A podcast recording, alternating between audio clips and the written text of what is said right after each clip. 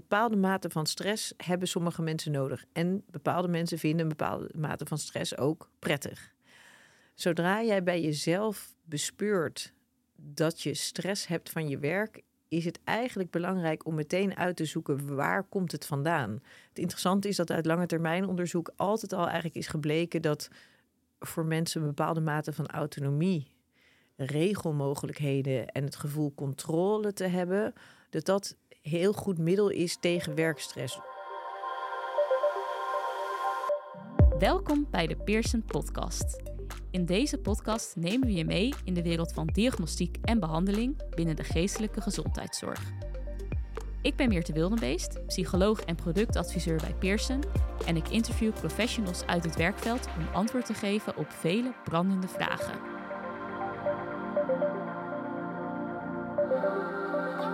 Voordat we verder gaan, nog even dit. De toenemende prestatiedruk, het gevoel van alles te moeten en de hoeveelheid aan keuzes in de huidige maatschappij kunnen uiteindelijk zorgen voor stress, angst en depressieve klachten. Met de BEX vragenlijsten houd je vinger aan de pols bij jouw cliënten. De meest bekende lijst is de BEC Depression Inventory, die vanaf 13 jaar tot in volwassen leeftijd in is te zetten. Speciaal voor jongeren is er de BII, de BEC Youth Inventories, die al vanaf 7 jaar ingezet kan worden. Wil je puur alleen angstklachten in kaart brengen, dan is de Back Anxiety Inventory, oftewel de BAI, geschikt. Bekijk alle Becks vragenlijsten op www.pearsonclinical.nl/podcast. Welkom bij deze aflevering van de Pearson Podcast. Um, we gaan het vandaag hebben over een hele interessante vraag. Dat is namelijk: hoe ga je om met werkstress? En degene die deze vraag uh, tracht te beantwoorden, dat is Nienke Wijnands. En zij zit hier tegenover me. Dus welkom Nienke, fijn dat je er bent. Ja. Um, nou, stel jezelf vooral even kort voor, zou ik zeggen. Uh, ja, eh, psycholoog van huis uit. Uh, gewerkt als loopbaanadviseur. Daarna boeken gaan schrijven. en op dit moment werk ik als ZZP'er eigenlijk op het gebied van persoonlijke ontwikkeling met name doe ik dingen dus lezingen, workshops, trainingen, uh, maar ook voor grote bedrijven, HR-advies en dergelijke. Dus, ja, ja.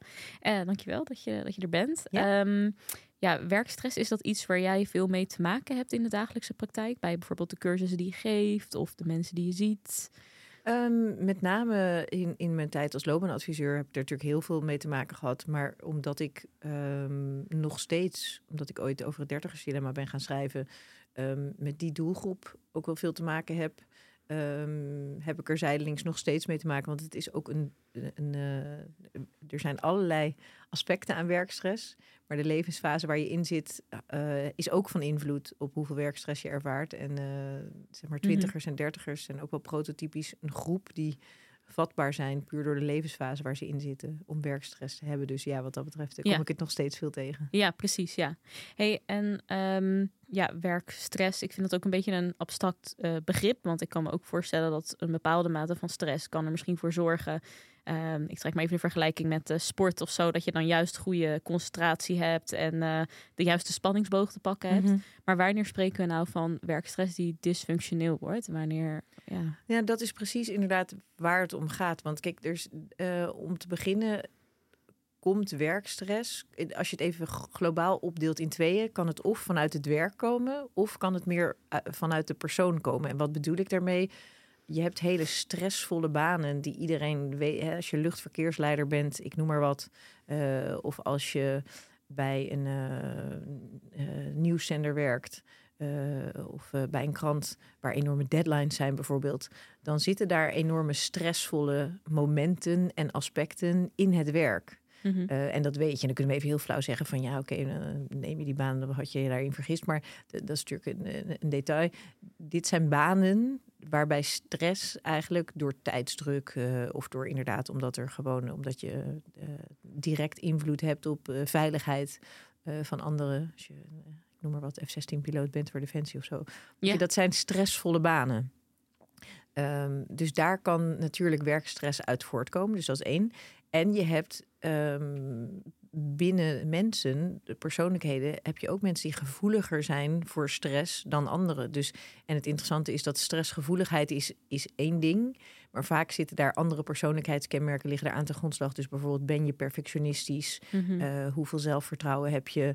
Uh, hoeveel, hoe, hoe makkelijk vind jij het om autonoom beslissingen te nemen? Dus ehm, om te beginnen is het al zo dat uh, werkstress uh, dus vanuit het werk kan komen of meer vanuit de persoon. En heel vaak is het een mis mismatch van die twee.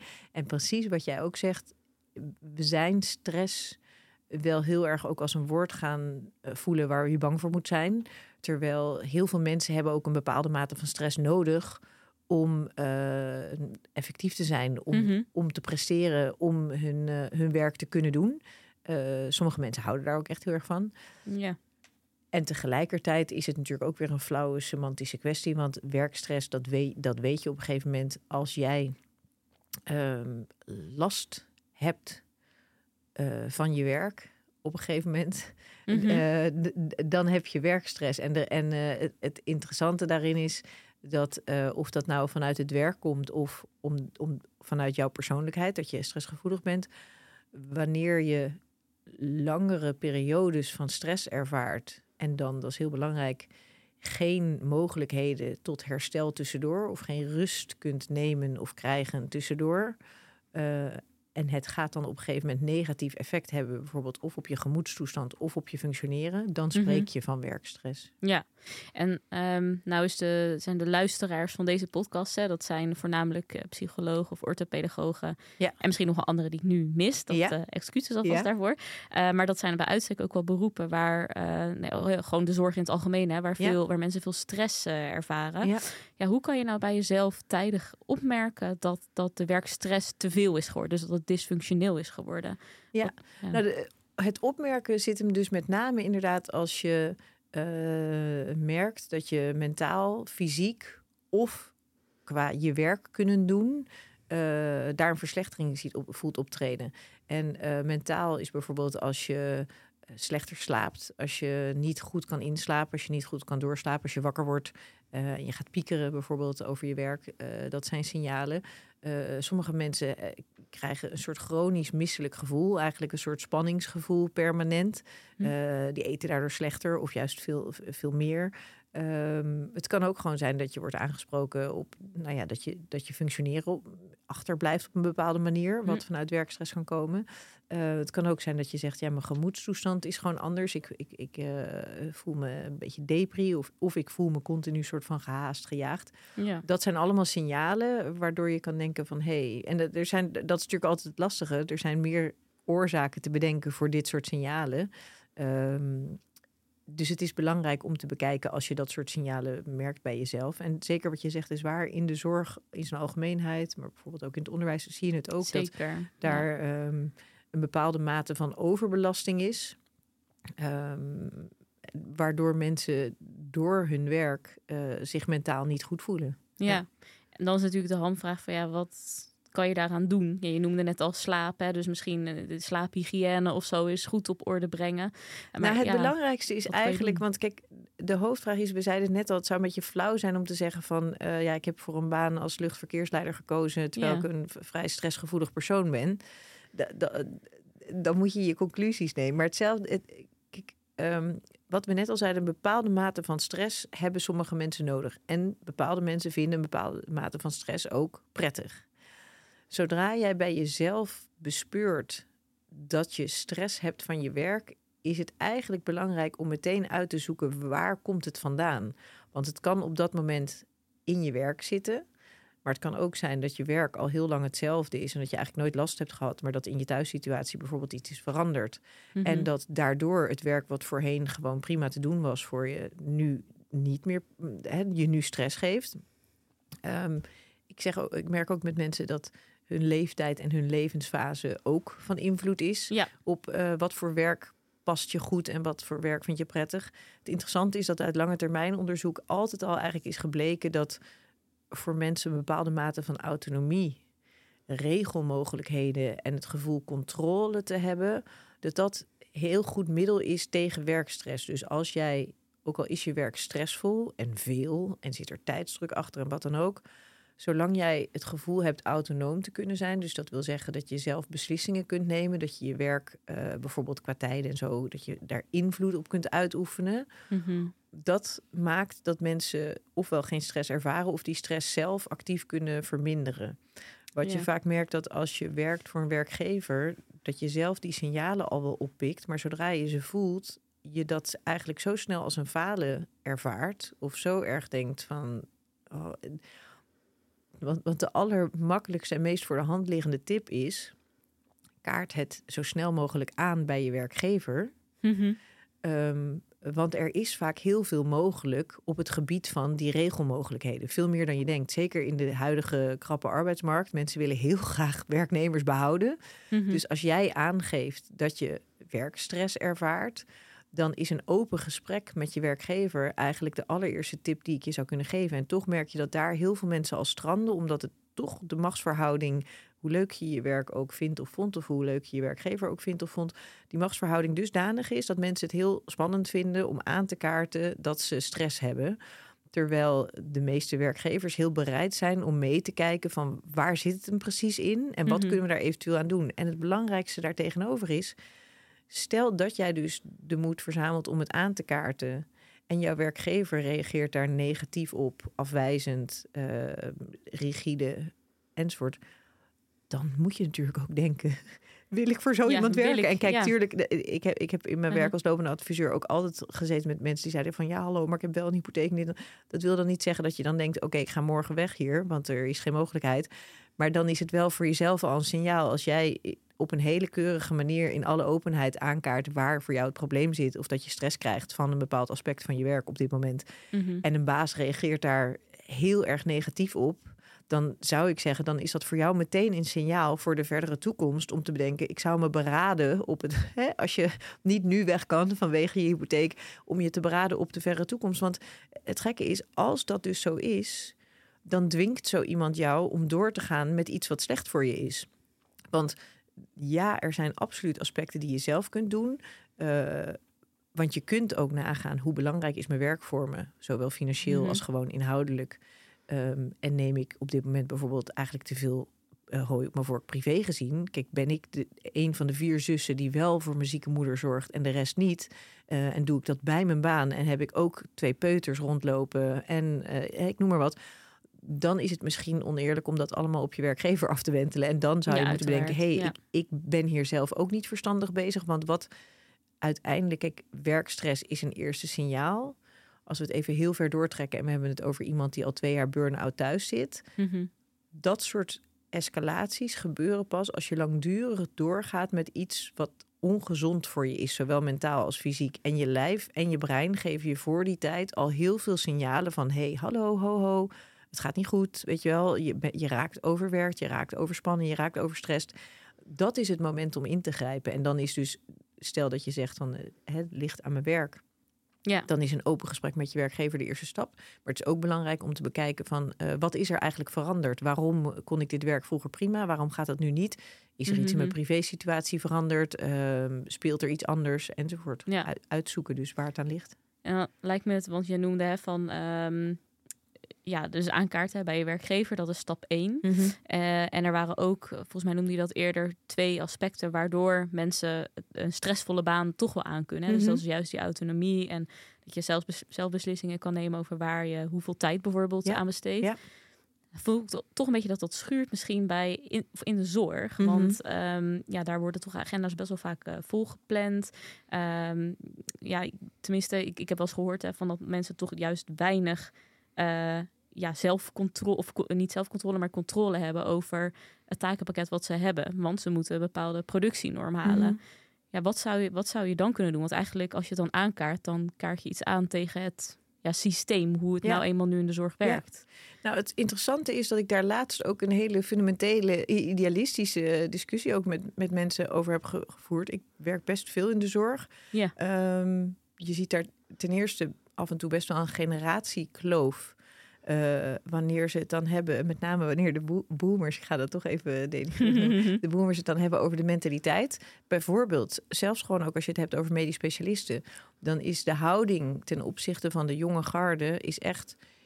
"Boah, het zijn zulke aanstellers, niemand wil hier meer nachtdienst draaien in onze tijd. En wij deden ook gewoon. Ja, dat is iets wat je vaak hoort, inderdaad. en het, ja. het wordt echt Ja. uitgesproken op die manier. Terwijl het interessante is, dat is de generatie waar ook de man, de, de, de vader was de man die op zondag het vlees kwam snijden. ehm, de, de vrouw, er was dan een partner bij, die zat fulltime thuis met de kinderen het is zo ontzettend apart dat dat nog steeds geldt. Het, het interessante is dat ik, ik weet niet uh, hoe, hoe, actueel of niet actueel we nu deze podcast maken, maar het is nu uh, maart 2023. Mm -hmm. We hebben net de, eh, de monsterzegen van de BBB gehad. Ik zit te wachten, hè, het is de boer-burgerbeweging. Ik zit te wachten op de zorg- en onderwijsbeweging. Want daar zitten dus twee kanten aan. Aan de ene kant leef je in het land waar je leeft, zit je in het systeem waar je in zit. En denk ik gelukkig, omdat het gebrek aan uh, goed personeel in de zorg zo schrijnend is, dat er best wat regelmogelijkheden zijn als jij je uitspreekt. Want jouw baas wil je ook niet kwijt. Mm -hmm. Aan de andere kant verbaas ik me echt over het gebrek aan activisme van ons allemaal. Want ik ben uh, geen boer, niet in de zorg en niet in het onderwijs, maar ik ben wel een burger. Waarom ga ik de straat eigenlijk niet op voor betere beloning van mensen in het onderwijs en de zorg? Want het zijn, hè, je zou kunnen zeggen, de twee belangrijkste beroepgroepen die er zijn, beroepsgroepen die er zijn. Ja. Dus ik vind dat daar twee kanten aan zitten. Ik vind dat we enerzijds idealistisch gezien best wel een stapje, een tandje bij mogen zetten als het over de zorg en het onderwijs gaat. En dat we dat um, überhaupt politiek gezien. Um, voor alle beroepen aan de kaak zouden kunnen stellen van luister, wat voor maatschappij leven we? Waarom um, is de focus op materiële zaken en niet op ideële ja, zaken? Waarom ja. is de focus op uh, output uh, en niet op uh, kwaliteit? Ik noem maar wat. Ik vind dat ik vind het best verrassend dat wij als Nederlanders daar niet de straat voor opgaan. En aan de andere kant leef je natuurlijk vandaag en je wil je boterham verdienen en je hebt met een bepaalde reden voor, voor een bepaald vak gekozen uh, denk ik dat je enerzijds moedig moet zijn en je uit moet spreken. Maar ik realiseer me ook wel vaak dat dat, dat makkelijk gezegd is. Als je natuurlijk toch ook een bepaalde baanzekerheid wil hebben. Uh, je ook je glazen niet in wil gooien. Um, en ik dan toch gelukkig hoor bij mm -hmm. meerdere organisaties dat de mensen die het aankaarten. Dat die organisaties ergens toch zo de stress hebben van, oeh, straks is er hier leegloop. Ik, ik, zag toevallig vandaag ook weer was er dat er een nieuwe campagne is gestart, met name ja. gericht op vrouwen uh, uh, vanuit de overheid. Of je erover denkt om meer uren te gaan werken. En dat, die campagne is dus vandaag begonnen. En dat doen ze echt omdat dus zowel in de zorg als het onderwijs, waar heel veel vrouwen werken, mm -hmm. uh, heel veel vrouwen parttime werken. Ja. Um, en er gewoon te weinig handjes zijn. Maar het interessante is wat ik daaraan dacht toen ik het spotje ook voorbij zag komen. Toen dacht ik, ja, waarom is dat zo? Omdat uh, vroeger werkten vrouwen helemaal niet en waren we fulltime thuis. Um, nu zijn er ook kinderen. Um, als we willen dat vrouwen meer gaan werken, dan moet daar heel wat tegenover staan. Ten eerste gelijke beloningen. Ten tweede ook uh, goede voorzieningen in de kinderopvang Precies, enzovoort. Ja. Dus ja, ik, ik word bijna. Uh, je, je, maakt me helemaal activistisch. Dat mag, dat mag hoor, dat mag. We hadden het over werkstress, geloof ja. ik. Hè? Dus, dus ja, ik vind dat. Um, hou altijd de regie als individu. En uh, leg het latje, zeg maar idealistisch gezien, wel voor jezelf ook hoog. Maar ik vind dat hier zeker ook een, uh, een verantwoordelijkheid ligt bij de ja. overheid, bij ja. de maatschappij als geheel. Ja, eigenlijk misschien dat, zou er een soort ja, paradigma shift bijna moeten plaatsvinden. Hè, om Absoluut. te zorgen dat we niet meer focussen op uh, economie en dat dat steeds maar moet groeien. En dat je dan in plaats daarvan inderdaad moet gaan kijken van hoe kan je nou als maatschappij als geheel nou beter Als je ziet hoe uh, grote consultancyclubs door de zorg heen gaan en dat het echt gaat over hoeveel minuten je bij een bed mag blijven staan, weet je wel, dat, dat je denkt ja. ja vanuit economisch perspectief begrijp ik waar dit vandaan komt en er zijn ook uh, plekken in de zorg waar er natuurlijk nooit op is gelet. En dat je koffiepauzes van 2,5 uur hebt. Dat is weer de andere kant van het verhaal. Maar als we echt gaan praten over de thuiszorg. En ja, we hebben niet genoeg tijd om iemands steunkousen aan te trekken. Dan denk ik, waar zijn we in vredesnaam mee bezig? Weet je, ja, dus dat, ik kan me ja. voorstellen als dat je. Als je ja.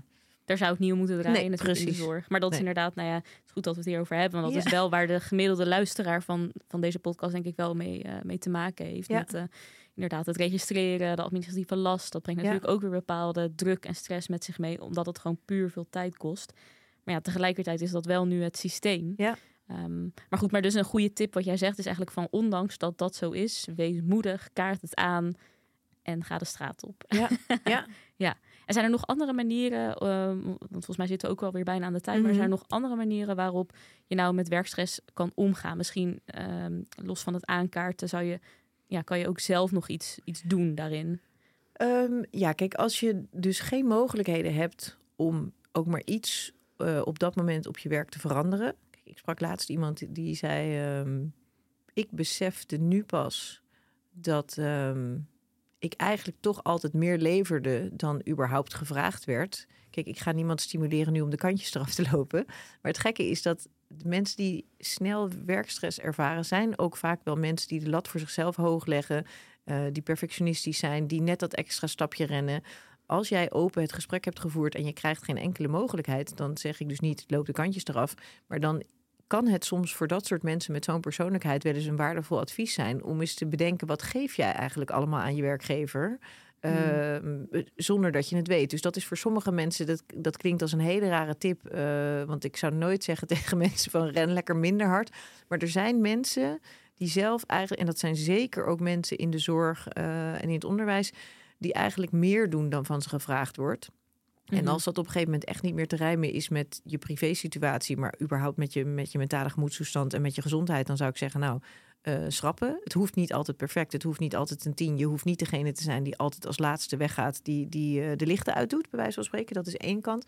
En aan de andere kant, wat ik net zei, soms hebben mensen ook niet door eh, hoe zij omdat dat je persoonlijkheid is, ook in het privéleven, altijd degene bent die andere mensen uit de brand helpt.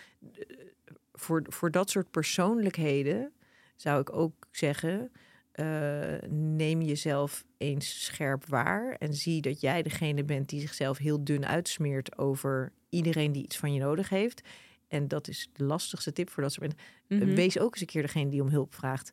Eh, want dat vinden sommige mensen heel lastig om om hulp te vragen. Zeker ook omdat ze eigenlijk denken, ja, om hulp vragen. Nou, als ik eigenlijk een wens heb, dan is dat gewoon mijn huis schoon is als ik thuis kom, dat alles opgeruimd is en dat er eten gekookt. Nou, dat is soms niet haalbaar, eh, Mm. onbetaald. Nee. Maar eh, als je mensen daarin gaat trainen, dus eh, als je niet een stapje minder kan of wil rennen op je werk, dan eh, beseffen mensen soms niet dat er in hun privé-systeem ook nog wel hulplijntjes uit te werpen zijn. Dat je door een keer je juist kwetsbaar op te stellen en vragen te stellen, jij degene kunt zijn die geholpen of verzorgd kan worden. Mhm. En dat dat ook geen teken van zwakte is, maar dat dat jou juist op de been houdt, waardoor je anderen weer van dienst kunt zijn. Ja. En daar hoort dus ook bij, en dat is iets waar de oudere generatie eh, ook weer zo eh, met de ogen gaat rollen en oh, we zijn verwend. Ehm, weet je, het hele zuurstofmasker in het vliegtuigverhaal van zet eerst je eigen zuurstofmasker op. ja. Als je de boomers moet geloven, dan zijn generatie X, Y en Z alleen maar navelstaarderig met zichzelf bezig. Hmm. En alleen maar eh, van yoga naar een retreat aan het crossen en lekker voor zichzelf aan het zorgen. En ik zie in de praktijk dat dat zeker bij sommige groepen en ook weer bij die mensen die veel van zichzelf vragen en perfectionistisch zijn, best wel tegenvalt. Dus zelfzorg in de zin van inderdaad goed slapen, goed eten, nee zeggen tegen overvolle agenda's, ehm beetje minderen in alles wat je moet van jezelf, dat je wat lager leggen, ehm, dat dat ook heel belangrijk is. Dus dat Ja. is ook een tip. Ja, oké. Nou, mooi. Dankjewel. Fijn gedaan. eh, tip om mee af te sluiten, denk ik. En eh, nou ja, ik denk dat, eh, dat de luisteraars hier zeker wel wat aan hebben gehad. Dus bedankt voor al je kennis. Graag gedaan. Vond je dit een interessante podcast? Volg dan ons kanaal, zodat je op de hoogte blijft van nieuwe afleveringen. En deel de podcast gerust met je collega's als je hem interessant vond. Wil je een vraag insturen of jouw feedback met ons delen? Dan kan dat via pearsonclinical.nl slash podcast. Daarnaast hebben we ook een speciale actie voor onze podcastluisteraars. En deze is te vinden op dezelfde site, dus pearsonclinical.nl slash podcast. Tot de volgende keer!